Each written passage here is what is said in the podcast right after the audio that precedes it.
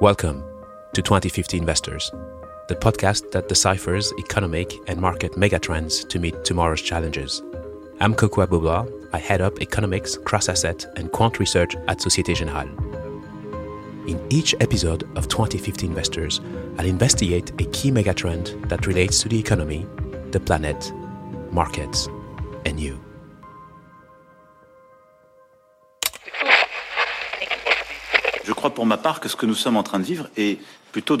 I believe that we are in the process of living through a tipping point or great upheaval. Firstly, because we are living through the end of what could seem like the end of abundance.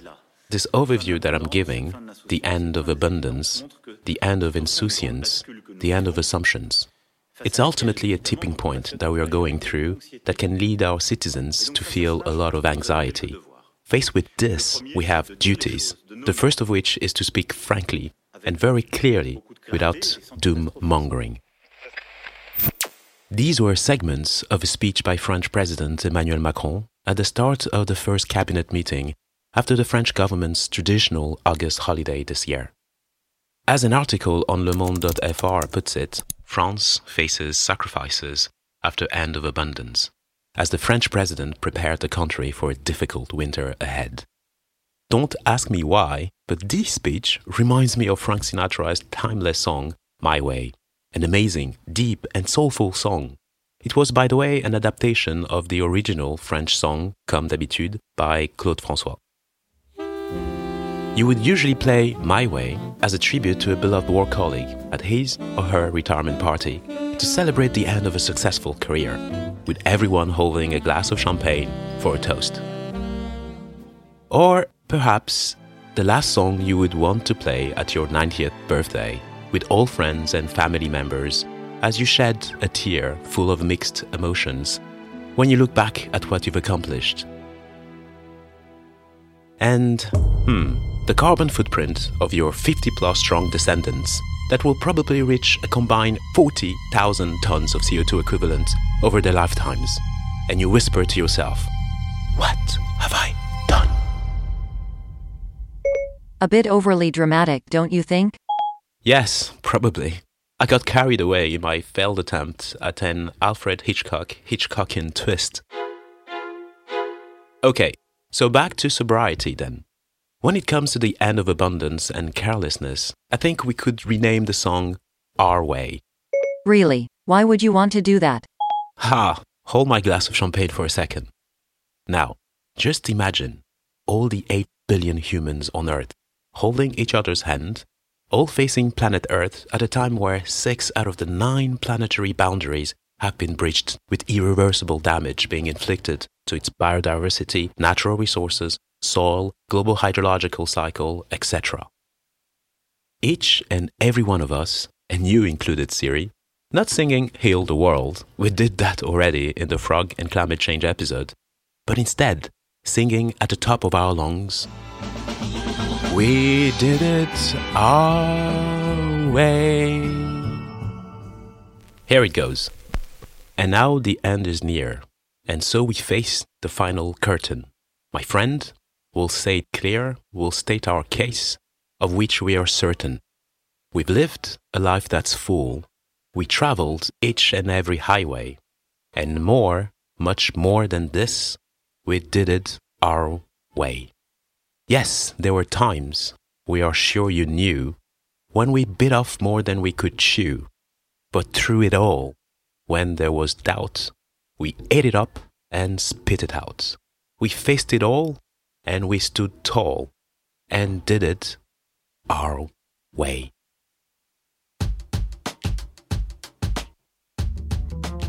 Is this really the end of abundance and the beginning of a new era of scarcity of natural resources and stable climate? Is this also a new era of lower returns for financial assets as central banks around the world aggressively raise interest rates in their epic and merciless battle against inflation, thus putting an end to the easy money fueled bubble in equity and bond markets. Should we prepare for the end of economic abundance with more scarcity in goods and services, lower housing affordability, an endemic cost of living crisis, a disruption to the very fabric of globalization via a breakdown in supply chains and a new geopolitical world order? Or maybe, just maybe, instead of preparing for the dystopian world in the movie Mad Max, we are at the beginning of a revolution in mindsets where less is more. Let's start our investigation. First, when you listen closely to the lyrics of Our Way, you cannot not think about the great achievements of our economic growth model. Indeed, it has brought about higher standards of living, better quality of life, physical and digital infrastructures, which have lifted hundreds of millions out of poverty. Our civilization can see further into the universe than ever before. We've discovered the Higgs boson and found a vaccine to the COVID 19 pandemic in a record breaking time via breakthrough mRNA technology. All of this would not have been possible without the industrial revolutions at the beginning of the century, which increased human productivity a hundredfold thus giving us the luxury of time to enjoy higher education, holidays, and entertainment, like listening to this podcast. In a nutshell, a period of abundance in pretty much everything, at least for some of us. Obviously, technological progress came at a significant cost to the environment and its resources. This is simply because all of this productivity was only possible thanks to the phenomenal armada of industrial and household machines and robots that surrounds us. You included, Siri. Not again. In the words of Jean-Marc Jancovici, a climate expert who was a guest speaker at one of our events, each and every one of us wears an Iron Man or Iron Woman suit that multiplies our ability to change and transform our environment to our needs. But they have an insatiable thirst for fossil fuel a source of energy that is also facing the end of its abundance. Think peak oil. The carbon intensity of GDP has decreased over time, but it is more than offset by the relentless pursuit of growth, an elusive pursuit of happiness through endless acquisition of material things. Because we are living in a material world, and I'm a material AI. Cute, Siri. Anyway, as a documentary on Netflix puts it nicely, we work long and hard hours at a job we hate to buy things we don't need to impress people we don't like. Pretty grim, perhaps too grim. So let me balance that quote with one from Confucius If you find a job you love, you will never work a day of your life. I feel this way about podcasting. Good for you. Now, when it comes to financial markets and the economy, clearly there are tough times ahead. Hundreds, if not thousands, of articles covered the recent political crisis in the UK, which started with the mini budget debacle. It is a good example of the end of abundance in economic stability and low interest rates volatility. Think mortgage rates, for example. The Guardian has an article entitled the mini budget that broke Britain, and Liz Truss. The Financial Times has one that reads Liz Truss apologizes for chaos caused to Britain by mini budget, and another entitled Economists downgrade UK growth forecasts in wake of mini budget 2022. This is a clear example of a situation where two very powerful economic agents clashed. Central banks on one side with unlimited ability to print money but also set interest rates, and governments on the other side with an unlimited ability to raise taxes and implement policy. One cannot not quote, everyone has a plan until they get punched in the face. Now, ask yourself the following question What happens when an unstoppable force, think central banks, meets an immovable object, think government and its obsession to stay in power? My precious. Any answer from the audience? Well, this is elementary. The answer is time stops. Sorry for the dramatic effect. That would be true in theoretical physics, And this might even create a black hole, perhaps. But here, we're dealing with humans. Do you remember Einstein's quote? There are two things that are infinite the size of the universe and human stupidity. And he was not sure about the size of the universe. Okay, so when the government and the central bank of a country clash, well, something eventually breaks. The value of its currency or its bond market, as the country's credibility is put into doubt and investors demand a higher risk premium. You can take the analogy of two people pulling the steering wheel of a car in opposite directions as they are cruising down the highway at 100 miles per hour. You would agree with me that this is unlikely to end well. And the insurance company is likely to ask for a higher premium. This is a euphemism, right? Yup. Then again, when they do work together, they can be a formidable force for good.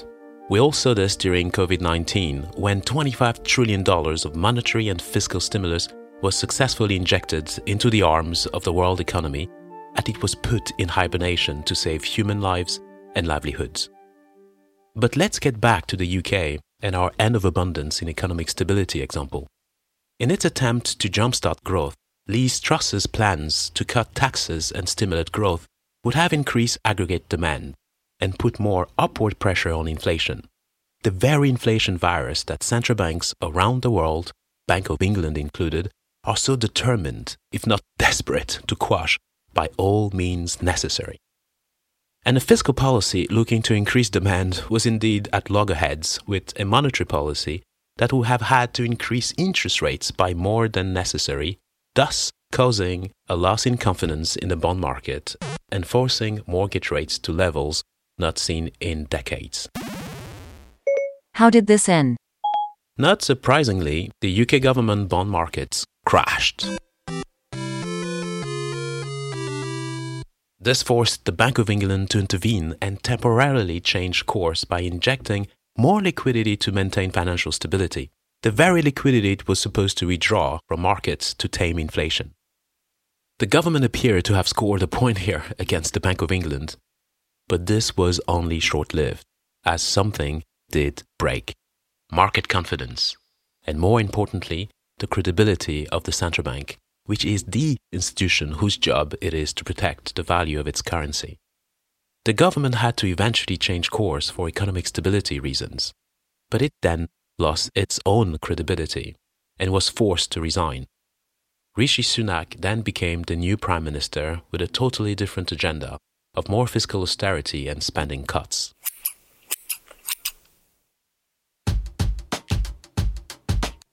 We, or at least in the UK, are thus entering an era of tighter monetary and fiscal policies needed to combat inflation.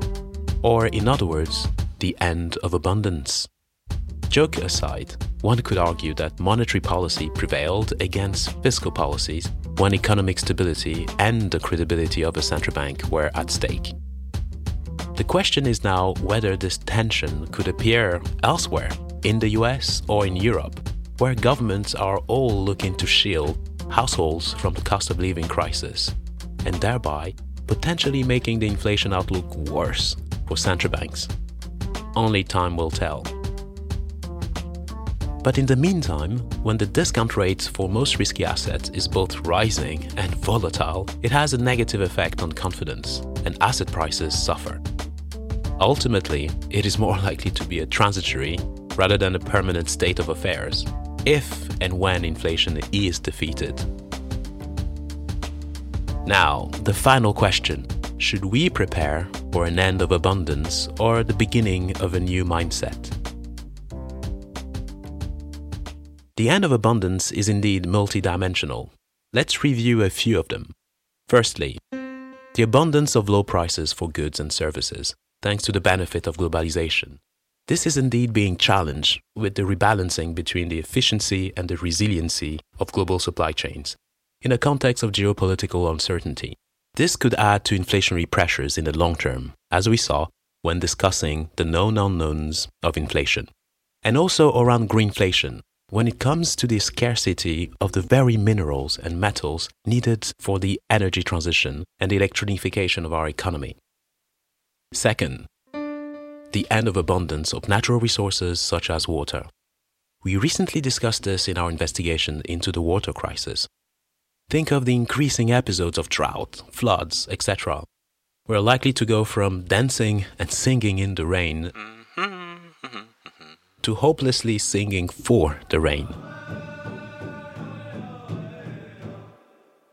Third, the abundance of quality food with rich nutrients. This is being challenged by global warming and unlikely to change unless we take a look at ourselves and then make a change. Think about those crazy carbon numbers we discussed when it came to steaks and other meats in our carbon free calories deep dive. Fourth, the abundance of a stable climate is probably gone as we are on track for a 2.6 degrees global warming by the end of the century as global greenhouse gas emissions continue their inexorable increase. Or, in other words, we are happily emulating our proverbial frog in its slowly boiling pot of water, as discussed in our climate change episode. And finally, the abundance of stable market returns is also being challenged because of a more endemic and uncertain path for inflation. With a transition from a world that has enjoyed lower interest rates for longer to that of a higher interest rates for longer, where TINA, as in there is no alternative, and FOMO, the fear of missing out, will no longer drive investors' herd mentality going forward as they did in the past. It seems you have covered quite a lot of these themes in your previous episodes and that we should revisit them to find the answer to the question of abundance or lack thereof. Indeed, there is no magic wand or a miracle solution. We will simply need to adapt as best as we can to this new chapter of the human experience. In conclusion, I will mention an interesting and thought provoking TEDx talk entitled The Most Scarce Resource on the Planet Mindset of Abundance by Naveen Jain, an award winning CEO and entrepreneur. Naveen argues that we should move away from the current mindset of scarcity and adopt the mindset of abundance. A scarcity mindset forces humans to compete and fight for resources, to store more than we need, and to live in a constant state of anxiety and fear, which is part of our survival instincts.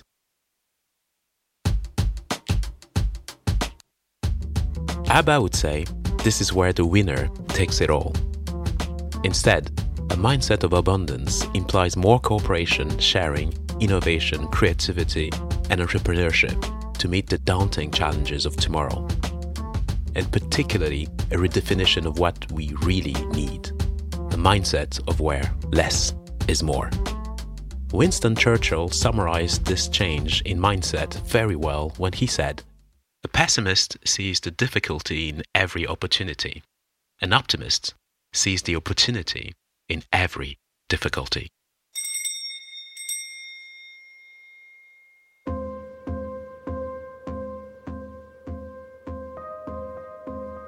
Thank you for listening to this episode of 2050 Investors.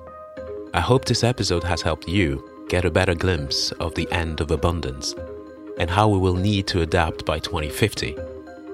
You can find the show on your regular streaming apps. Please subscribe, leave comments and stars anywhere you like, and spread the word. See you at the next episode. My precious. While the following podcast discusses the financial markets, it does not recommend any particular investment decision. If you are unsure of the merits of any investment decision, please seek professional advice.